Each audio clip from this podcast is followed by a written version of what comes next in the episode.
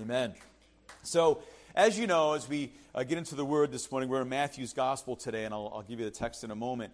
And um, there's a lot going on, right? We've said this before. I've said it before. There is so much going on. It just feels like whether it's locally, whether it's in our state, whether it's you know uh, nationally, whether it and look, look at globally, like just everything that's going on. There's so much happening, and you can't even wrap your mind around half of the stuff that's going on right? And just the, geogra- the you think about the geopolitical and the, the political unrest, not just locally, but across and the world and all the instability that we see, right? And, and actually, if we're honest and if we're truthful, and even as believers, if we can never actually, right now, I mean, if we're truly honest, because of everything involved in, in, in, in humanity and, and across the globe and all these governments and everything, there is nothing stable about any government right now. It's not. Because it all hinges on so many other things that are in and of themselves by principle unstable, right? Godlessness, wickedness, determining what truth is based on our interpretation and definition of what truth is, making up and, and creating false financial systems or new ones and whatever. You keep going on and on. It's unstable, right? And it goes hand in hand. That instability, geopolitically and just politically, even our own, own nation and around the world, goes hand in hand with social unrest. Where the hearts of men, we're getting a little more inward now and, and, and personal. It, it's, there's instability because the foundation has been rocked and there's shaking going on and there's things that are moving and no one knows, nothing's settled and everything is just chaotic and your head is spinning and you want to scream. I'm not here to be over dramatic. I'm just, sometimes I feel that way, right? I'm sure you do too. And you just can't wrap your mind around it, as I mentioned. And they go hand in hand. And morality and, and, and just the way people are treating each other. And it's the love of self that exalts itself, if you will and hurts everyone else around and ultimately you and we hurt ourselves that way too. And it's we seeing it. It's prophetic. It's what, what paul wrote to timothy. They would be men would be lovers of themselves right? And they would just they would be so full of themselves. And look at even even the natural world if i could put it this way is so uneasy isn't it? Right you just can't tell what's going to happen with the weather. You, uh, the earthquakes that are happening, the volcanic, the seismic activity that's going on, the weather changes, and just uh, creation is groaning, and everything. We don't know what to do about it, and, and, and creation as a nature doesn't know what to do about it. Weird storms, weird weather patterns, and everything is just turning upside down on its head, if you will, if we're honest about it. It's just all over the place. Mind boggling. Things we thought we might have never seen, we're seeing, right? Technology. Oh boy. Anybody heard of AI? I mean, I don't know much about it, and I guess I'm avoiding it. Maybe that's bad. I don't, I don't know. I'm not like really informed. I'm not a tech person. I've, you, you know, most of you know that, but boy, it's it's scary. I mean, really, you know why it's scary? Because of everything I've mentioned before this because of all the instability, geopolitically, politically, nationally, locally, and then the, the social unrest and the unrest and uneasiness we have in our own hearts, and the sin, the immorality, the, just the, the selfishness, the pride. And that's scary when you link that to AI. Am I making sense? It's scary. You should be nervous. You should be scared. I'm not trying to scare you. We, we have Jesus. We're going to be okay. But in the natural, right? It's scary what that can lead to. You've, I'm sure, read about it and, and thought about it.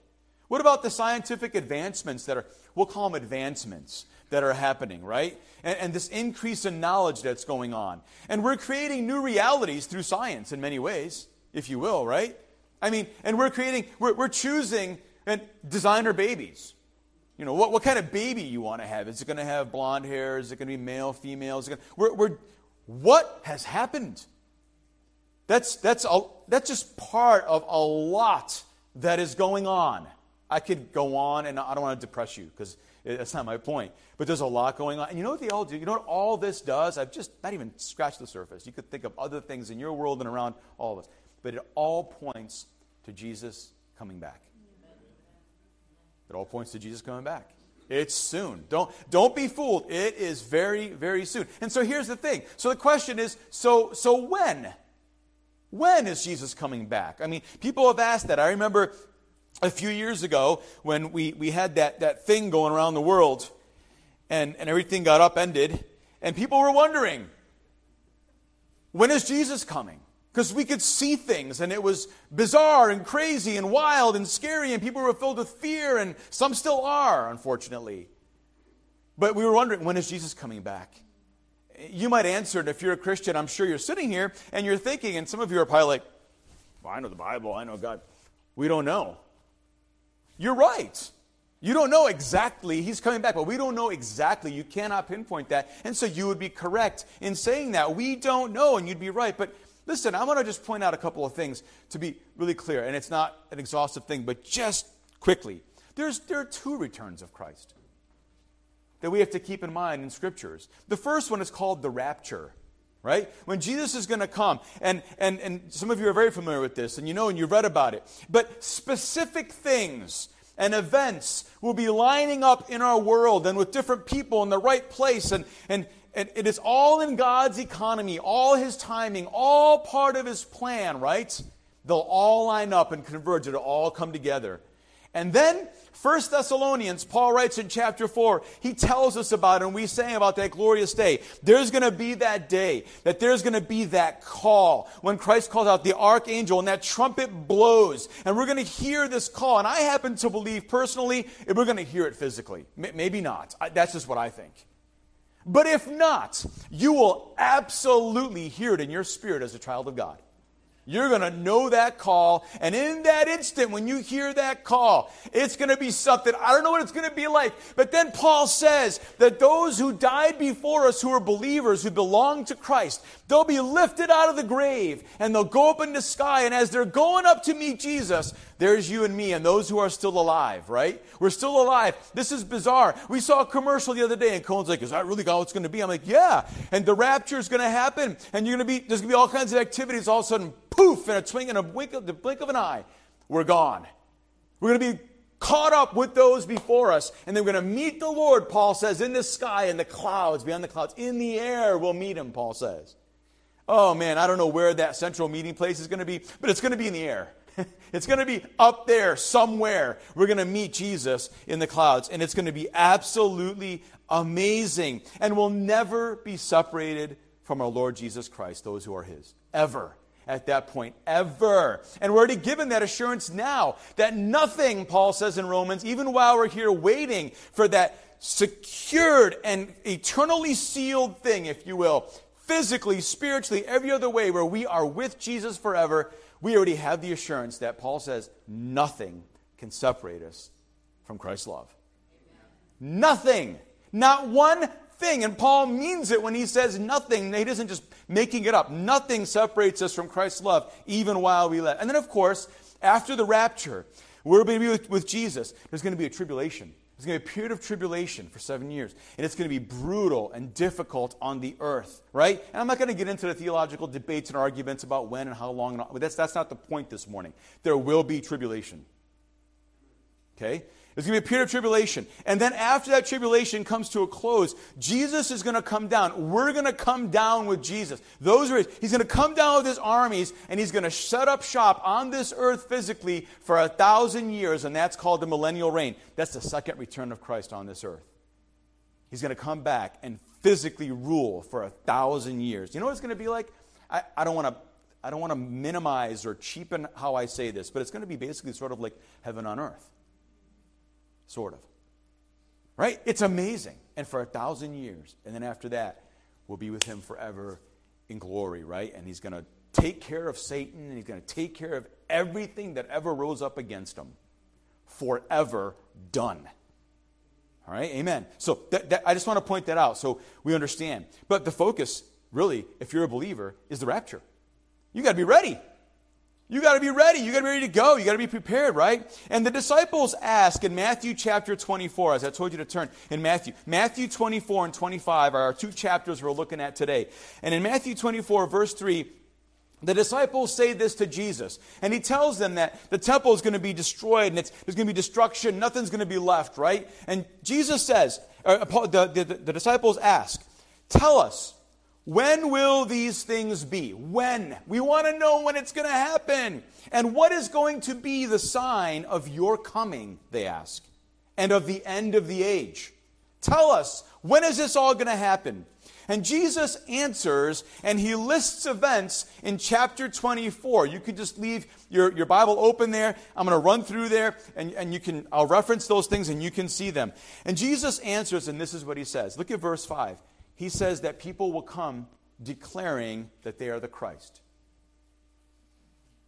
Let me, let me, let me just say it a little bit differently because we use the expression sometimes like, you know, uh, where, where, where people are like, do you think you're the Messiah? Or he thinks he's the Messiah, he's the Christ, he's going to come and take care of everything, whether it's a political figure, whether it's some esteemed scientist or some kind of whatever. But these individuals, and they come on the scene and they promise that, listen, th- I am the answer. I will stabilize everything. I will bring peace. Let me go further. I will bring and make solutions and create solutions for all your problems and the entire world. Jesus says, when you hear that, ding, ding, ding, ding, ding, watch out. I can bring peace. I have the solutions. Don't be misled, Jesus says in verse 5. Don't be misled. Don't be misled. Haven't there been individuals like that? And most of them have not reached a global level, but they've reached national or even local levels. I mean, cult leaders, even some political figures, even, unfortunately, the enemy of the Jews during World War II was I'm going to, to rectify the problem in the world by exterminating the problem. Right? There have been different figures. It's horrific, it's horrible, and most of them are because they're not godly. They're, they're godless. It's not part of God's plan. So when somebody comes and say, I am the Christ, watch out. They're not. There's only one. Amen? Secondly, in verses 6 and 7, he says there's going to be wars and rumors of wars. Now, listen, I don't have to tell you what's going on. I mean, unless you haven't come out of your house since three years ago and this is your first time out in public, right? And with no TV, no news, nothing. There are wars and rumors of wars, and like never before right now, especially in the Middle East, there are wars and rumors of wars. There always have been, but never like now. We don't even hear about half the other conflicts and wars and battles that are going on all around the world. You never hear about them. They're on smaller scales, but they're all over the place. And it can be terrifying if we focus on that because of what happens with loss of life and destruction. And it's, it's evil, it's horrible, it's horrific. In most cases, it's, it's terrible, right? So that's happening now. Then he says in verse 7 that there will be all kinds of natural calamities and phenomenon that are happening. I mentioned that earlier. That's happening now, right? I mean, it's, it's unbelievable the changes that are going on and the anomalies, the so called anomalies that are becoming almost normal now of, of events uh, that are happening in, in, the natural world. And we see that all around us. Persecu- I mean, okay, I'll give you one, just jokingly, but at the same time. Who in the world ever thought we would have had like 25 out of 28 Saturdays with rain in Rhode Island or weekends with rain? I, I mean, I know God could do anything. I'm sure it's happened. But I mean, that's, it's stuff like that. That seems so trivial and small, but that's just a little scratch it, to other things that are happening um, around the world uh, with, with weather and in the natural world. And so he says this will be happening. Persecution of believers in verse 9 will be happening. Do you know that there's so much persecution of followers of Jesus happening right now. Do you ever hear about it? Do you ever hear about it? You do. If, you, if you're looking and you're listening, you hear about it. But they are happening in places that you, you don't hear about in different nations far away, and even some of it is happening here in different ways. But there is persecution, and there is certainly oppression, but there's a lot of persecution, and more will come. That's a guarantee that Jesus makes. You excited about that? Do you know what? When there was persecution in the book of Acts, that's when the church thrived. When there wasn't any, they got slack. They got slack. And they got weak. And there was no power evident in their ministry, in their life, and all that they did. It was weak. And the church grew under persecution. And that's where the church is growing in those places of high persecution right now. Even when they go underground, they're hiding out and meeting secretly. It's ex- they're exploding. The church of Christ is exploding in those places where there's persecution. It's unbelievable, but it's happening. And the persecution comes in socially, psychologically, financially, relationally, all kinds of different ways. It's coming and it's going to happen. In verse 10, Jesus says, here's another thing that's going to happen. There's going to be a falling away, and hatred of people towards one another is going to be just on the rise, through the roof. We're going to hate each other. I, I don't, I don't, I'm not here to give a commentary or anything like that, and, or an op ed kind of thing on what's going on in our world. But again, I will simply say, I don't have to say much. When you see what's happening in our world, just this past week, not far from here, or whether it's in the Middle East, or whether it's in Grand Central Station, or whether it's in, I can keep going, the hatred that is around is intense and it's real. Jesus is coming soon. He wasn't kidding when he said that. And then in verse 14, he says this He says, The gospel will reach the whole earth. The gospel is going to be preached all over the world. Everyone is going to have a chance to hear. It's going to be spread out, expanded, told, shared all over the earth in verse 14. Now, I, I did not get to see it. I was hoping to, but I missed it. And it's happened a few times, I guess. But some of you I know saw, I don't know if it was earlier this year or last year, when, you know, that billionaire Musk, he sent off all those Starlink satellites, and it was like these lines in the sky. And I, I, I saw images, and it looked creepy, right? Launching all these Starlink satellites. You know why? Because he's wanting to get access along with other companies and, and, and, people that want to connect the world to the internet and to this kind of communication and access to information. And like never before, people are connected if they want to be. Oh, there are still places, but they're doing their best to get this out and make it happen, to connect everywhere with everyone, which is part of the final plan that God is allowing to happen as well. It's amazing. The world is connected like never before in human history. You can't deny it. The gospel will reach the whole world. And then Jesus says, when that happens, the end will come. Now, the end hasn't come yet, so that means we've got work to do, doesn't it? Right? It's, I mean, it's, it's not on me. Oh my goodness, it's on Bob. Oh my goodness, it's on Jessica. Oh, it's on you. It's on us to, to be faithful to our duty because God works through all of us and He has a plan and His timing, but we must be busy because when the gospel reaches the whole earth, the end comes. I don't know exactly how it's going to look, but it's going to happen. And then in verses 33 to 34 in chapter 24, if you have your Bible open, Jesus addresses, now he addresses the when question. These are things that'll be happening. They're clues, they're signs. And then he says when it's going to happen. Here's what he says. I'll paraphrase his words. No one knows. And it will be unexpected. I don't even know. Only God the Father knows. And he means what he says. We don't know. Be ready, be prepared, be watchful, be on the lookout. Don't slack, don't get tired, don't get weary. Be uh, vigilant with what's happening around you because I'm coming back. I don't even know, but when the Father says go, I'm coming back. And so there are at least, there are at least for now, two directives that are implied here for us that we should take to heart. And the first one is this take this to heart. Number one, don't be determined to spend all your energies and resources to find out exactly when Jesus is coming back. How could you say that? Because I think Jesus says that. I really do, with what, with, what, with what he's given us to do and with what his plan is. History teaches us, don't you know that history teaches us that there have been so many people that have come along, men, women, organizations, whatever, that they claimed to know exactly when Jesus will come back, and I think they've been wrong. And it's great because when they've been wrong, they come back and then they got everybody duped and they put, like, well, get my other book and he's coming in six years and 14 days. That's happened too.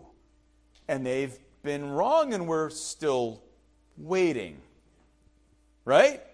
I've heard that. In fact, I've even heard that, not just in books, but in my own growing up, I even heard that through people who, who, would, who would make these prophecies or say things, and they would be very specific.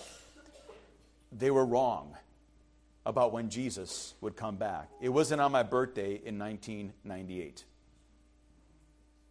or whatever date it is that they gave. Don't be determined. People spend, listen, it's we ought to be determined, instead of finding out the exact date, we ought to be determined to tell others about Christ and to live out our faith in obedience to God's word. That's what we're called to do. Spend your energy, your time, your resources living for the Lord and serving others the gospel of Christ rather than spending hours in a book and looking up experts. And there are experts. They know things I don't know historically and culturally and contextually with, within scripture, grammatically, and all this stuff. I get all that. And their head still spins and they don't even know still. And they're trying to devise a way to find the exact day. Listen, get your head out of that book and get your feet on the ground Get your hands working and start and open your mouth and start spreading the gospel and sharing Jesus Christ because he's coming and time's running out. So rather than being locked up trying to determine when he's coming, go and tell people he's coming and bring them to the Lord. Amen. Secondly, here's another directive. So don't be determined to spend all your energies and resources on finding out exactly when he's coming back. Secondly, don't be deceived by those who say they know. Now, unfortunately, there are people who they will not spend the time and they don't put all their energy and resources into trying to find out the exact time, and they're not determined to do that. But they get deceived because somebody is charismatic or influential or, or is, is just has can really pull people along with them. And they start following and they become deceived when people say that they know, but not even that they know, but they're the Messiah. Don't be deceived by that. Don't be deceived by that. I want to say just publicly, and I, I, I, because this is truth, fact and truth. I want to say publicly that when, you know, this is, this is, it's frustrating for me because nobody knows. But I remember hearing those prophecies, and some people still hold on to them. And they were saying, and I don't care about using names at this point, who cares? When they said, last election. Donald Trump, God showed he, he, he was a prophecy. He's going to be he's going to be president again, no matter what. Is he president? Is he president? He's not. If you think that he's supposed to be, and in your mind he is, then man, you. I'm sorry, but he's not president. They were wrong. They were wrong.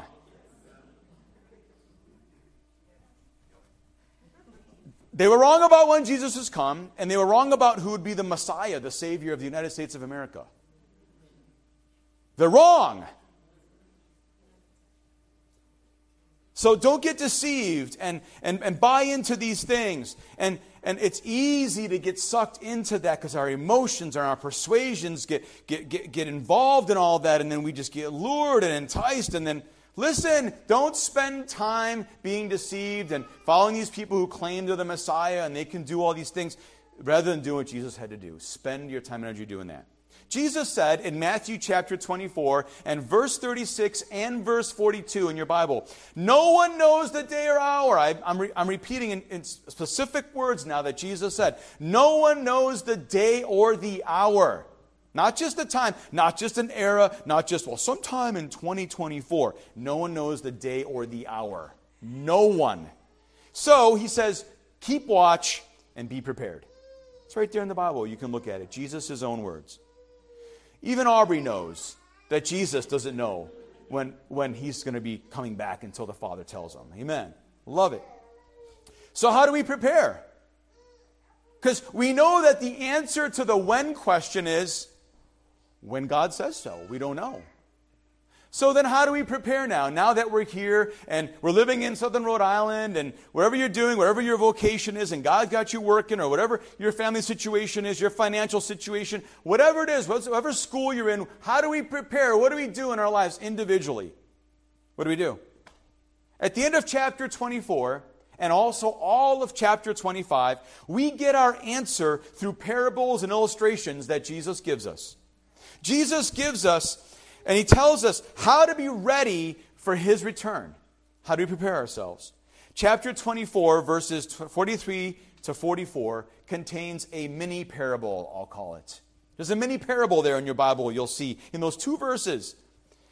Be ready, be alert, don't let your house be broken into by a thief. I'm making it really short and simple. That's the parable. You come when it's, he comes when, he's, when you're least expected. And this reiterates what, mo, what, of most of what Jesus teaches in chapter 24 and 25 that his return will be unexpected. You think it's all good. I got time. I'm comfy. I'm cozy. I'm set. And then, boom, the thief comes in and he steals and destroys. Be ready, but be watchful be alert. Know what's happening. You don't just take it easy. Right? So that's the first thing. That, that's one way for us to prepare. Be ready, be alert, be watchful, because don't be a pro, don't get surprised like that thief that breaks in. Don't be surprised. And then in verses 45 to 51, there's a parable about being faithful to take care of God's household while waiting for the return of the master. Being faithful in serving that way. The unfaithful in this parable, or the wicked servants, spend the time that their master is away oppressing other people. That oppression comes in many different ways. And unfortunately, let's just be honest. Right? We don't have nothing to, we, we just got to say it the way it is. Unfortunately, that oppression happens with some believers towards others. It, it's true. Competing about whose gifts are better, or how you should serve, or how you shouldn't serve, or that's right or that's wrong. We need to be faithful in taking care of God's household and serving Him and making the most of what He's given us as much as we possibly can, right? And the, the wicked servant spends the time oppressing others, elevating himself above other people, partying, Getting drunk, it says there, and not being aware that the master could come at any time. Why? Because you're carried away by your pride and your pleasure and all those principles that are opposed to God. Love and life, if you will. Ah, he'll come back one day. I'm going to live it up. I'm not going to take care of what I'm supposed to take care of. There is no reward, Jesus states in that parable, for such lack of preparation through faithful service to others and taking care of what is the master's. There's no reward. So be ready. Be faithful. Be faithful, right? Don't compromise. Keep doing what you're supposed to do. Don't go to the left or to the right. Don't get distracted by other tasks outside of sowing seeds of the gospel. Stay on task. In chapter 25, verses 1 to 13, I'm sorry, that was chapter 24. Did I say that? Now we're in chapter 25, verses 1 to 13. We have the parable of the ten bridesmaids, and we've heard sermons on all these parables, I'm sure, but especially this one, I'm sure we've heard them. And there are all kinds of, well, several interpretations and whatever. We're not going to talk about that. We're going to talk about what, what's there, right? The bridesmaids are waiting for the wedding to begin upon the arrival of the groom, correct? That's what the Bible says. Five have prepared with extra oil for their lamps, five have not. They're not ready. They don't have extra, right? Oh, they're, they're, they're thinking he's coming, but they're just taking it easy and they're not getting extra oil. They neglected to prepare, and maybe they were more concerned about the party than they were about seeing or meeting the groom. I don't know. Oh, it's going to be great one day. I can't wait. I'm so excited. And then everything's happening, and all of a sudden the oil's dwindling because you're waiting, and you're and all you're thinking about is how awesome it's going to be. But in the meantime, you're, you're not doing what you're supposed to do. That, that can be that, that happens to a lot of us and we can get sidetracked by that the joy oh glorious day and then we're like oh and then we just feel so good and then time goes by and then but we need to stay full and replenished and full of, of, of that oil. Our lamps are, are burning and full of oil. Amen. Extra for that time. Look, it's like they hope. When you think about these foolish uh, bridesmaids, it's like they hope that just because they're associated with the wise bridesmaids who prepared with extra oil, that they can be brought into the wedding party. Eh, not going to happen. Kind of points to the, to the picture that, listen, my friends, whether you're, whether you're an adult or whether you're an eight year old, your parents can't guarantee your salvation because they have Jesus. You got to have them. You got to be full of the Spirit. Because if you're not, you won't be ready.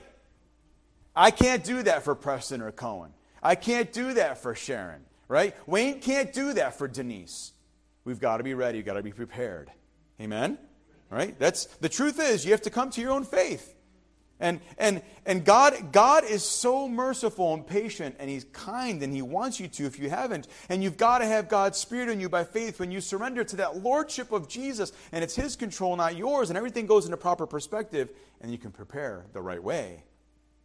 Matthew 7 21 to 23 echoes this truth, and Jesus said this. When Jesus teaches about false believers, He says that not everyone who says, Lord, Lord, is going to enter the kingdom of heaven, but those who do the will of the Father. Part of doing the will of the Father is preparing and being busy about his work.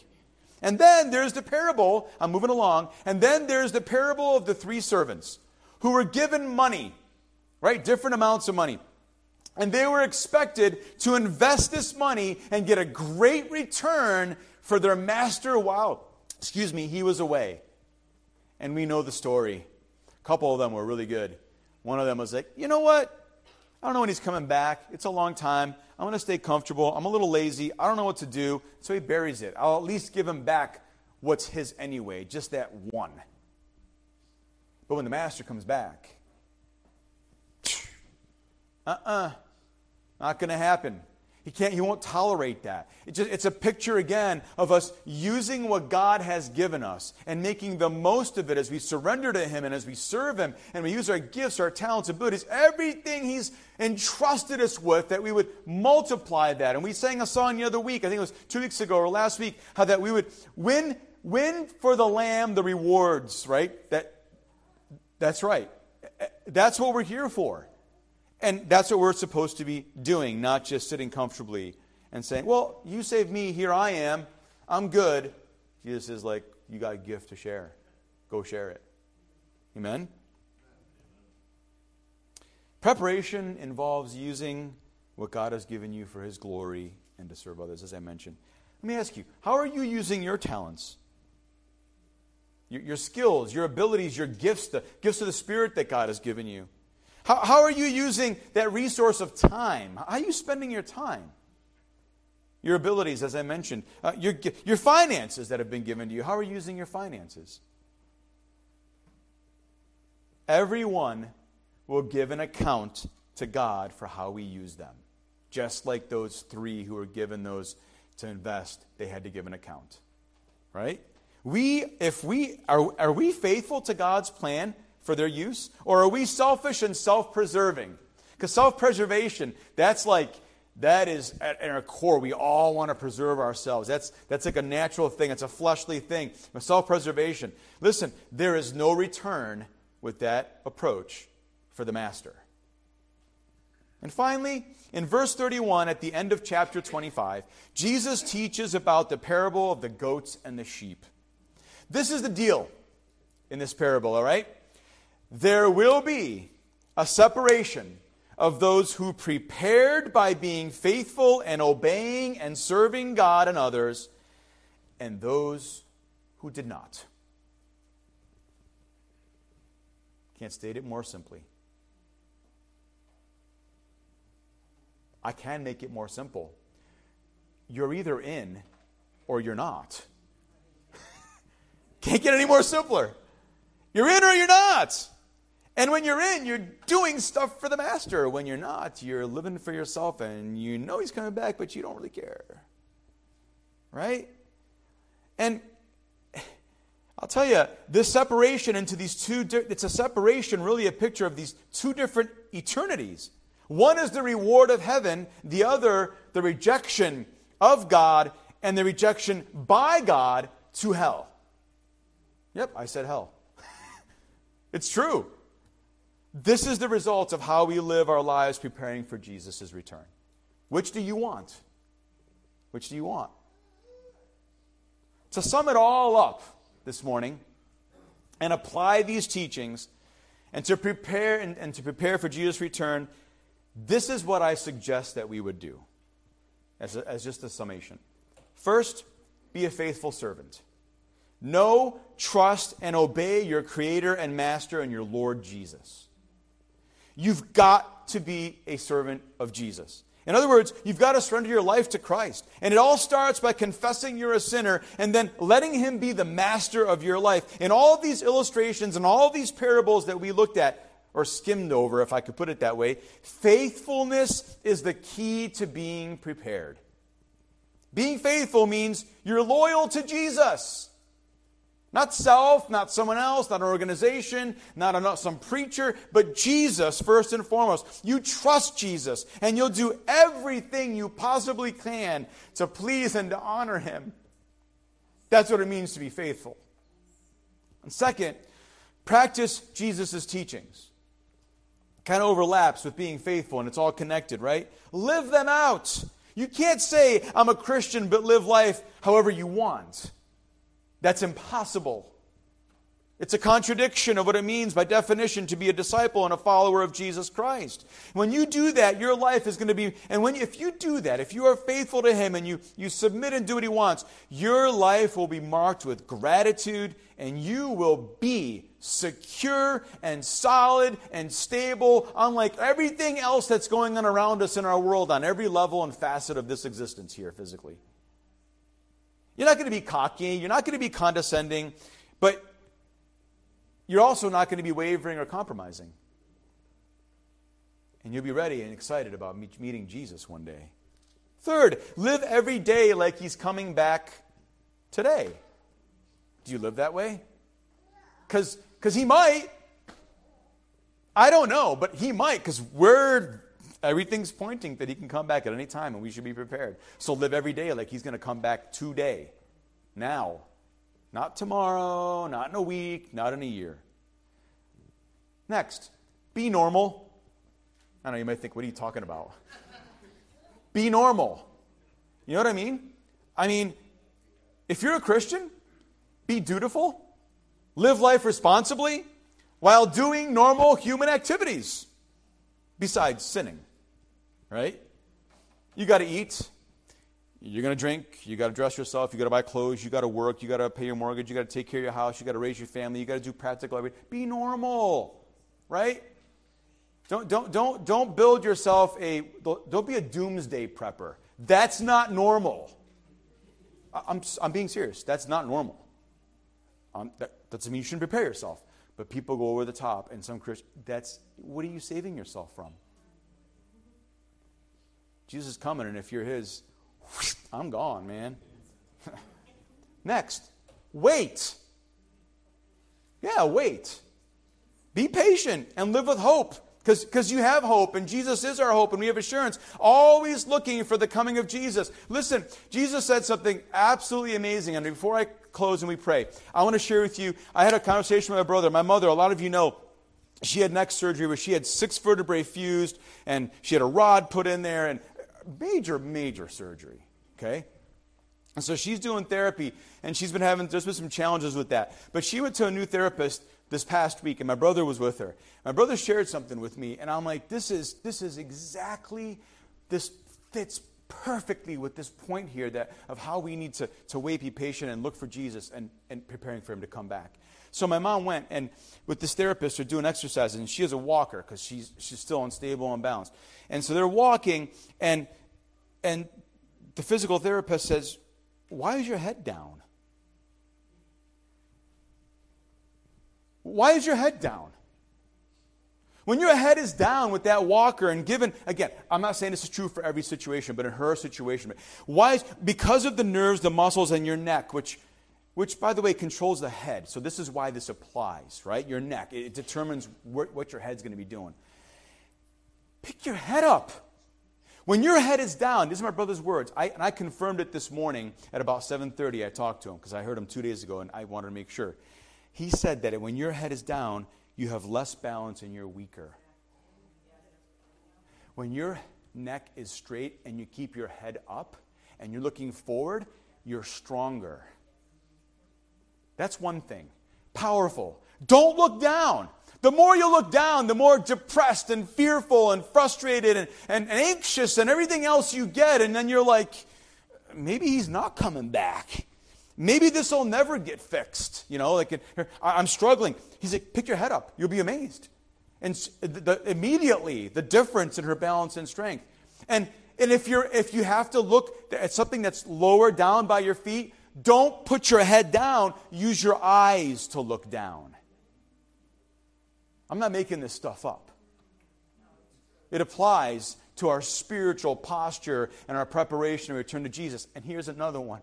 Here's another one. He did this thing and he showed her and he said, let me show you how this works. Let me give you a test and just prove this to you. And this, again, in her situation, I'm not telling you this works for other surgeries or situations. This is just, but it works here. He had her take her thumb and her pinky and put them together and hold them as tight as she could.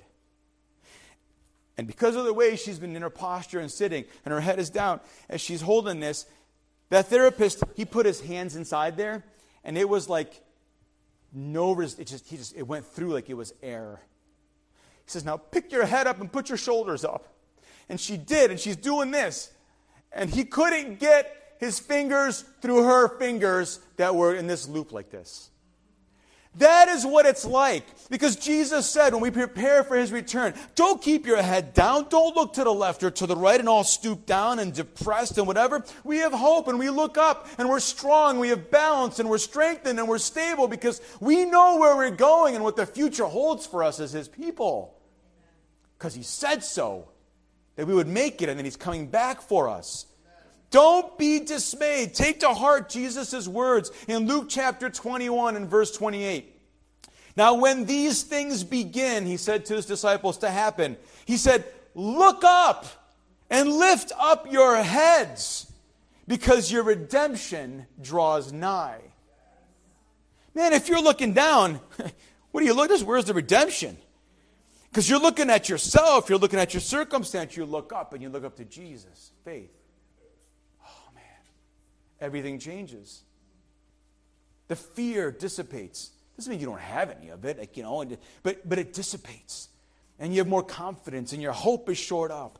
And again, I repeat Jesus' words and encourage you to be ready all the time, for the Son of Man will come when you least expect.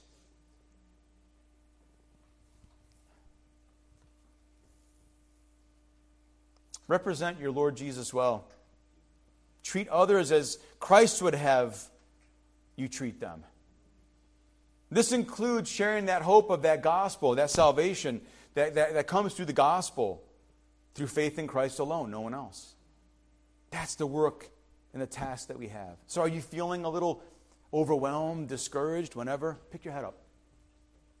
Keep your eyes on Jesus. Keep your eye on the mission. And you'll be amazed at how strengthened and how much balance spiritually you will find in your journey as we get closer and closer to home. Amen? Amen? Let's pray. Father, thank you so much for your word. Thank you that you are not silent about the events in this world and about your plan. Although we don't know the exact date of your return, we are given so many clues, and the evidence is all around us how we thank you, how we're encouraged by that, Lord God. Father, we are not afraid, Lord Jesus, but we are, Lord Jesus, uh, fired up, I suppose, God, and even anticipating and, and ready and wanting to do your work, Lord, because we know the end is near and we know that soon we'll be caught up in the air with you. Lord, help us to be ready, to be faithful, to be serving faithfully, to be, Lord Jesus, doing only what you want us to do, Lord God. And help us, Lord Jesus, to remember that your words are not in vain, that you didn't just say what you said to say it, but you meant what you said, and you are coming back. And Father, we look forward to that day when you send that command to your Son Jesus, and you tell the archangel to blow that trumpet. God, we're going to hear you, we're going to hear it, and we're going to meet you, God, and forever we'll rejoice and be with you for all eternity. God, we thank you and praise you for your great gift of salvation, which is the ultimate way when we receive you as Lord and Savior, God, to be prepared and ready for your return for eternity. Thank you so much for this word, God. Put it in our hearts deep, Lord God. And may your Spirit remind us throughout the week and help us to keep our heads high and help us to walk confidently, Lord, in the power of your Spirit and not our own. In Jesus' name we pray. Amen. Amen. God bless you. Have a great day. Be ready. We don't know when, but he's coming soon. Amen.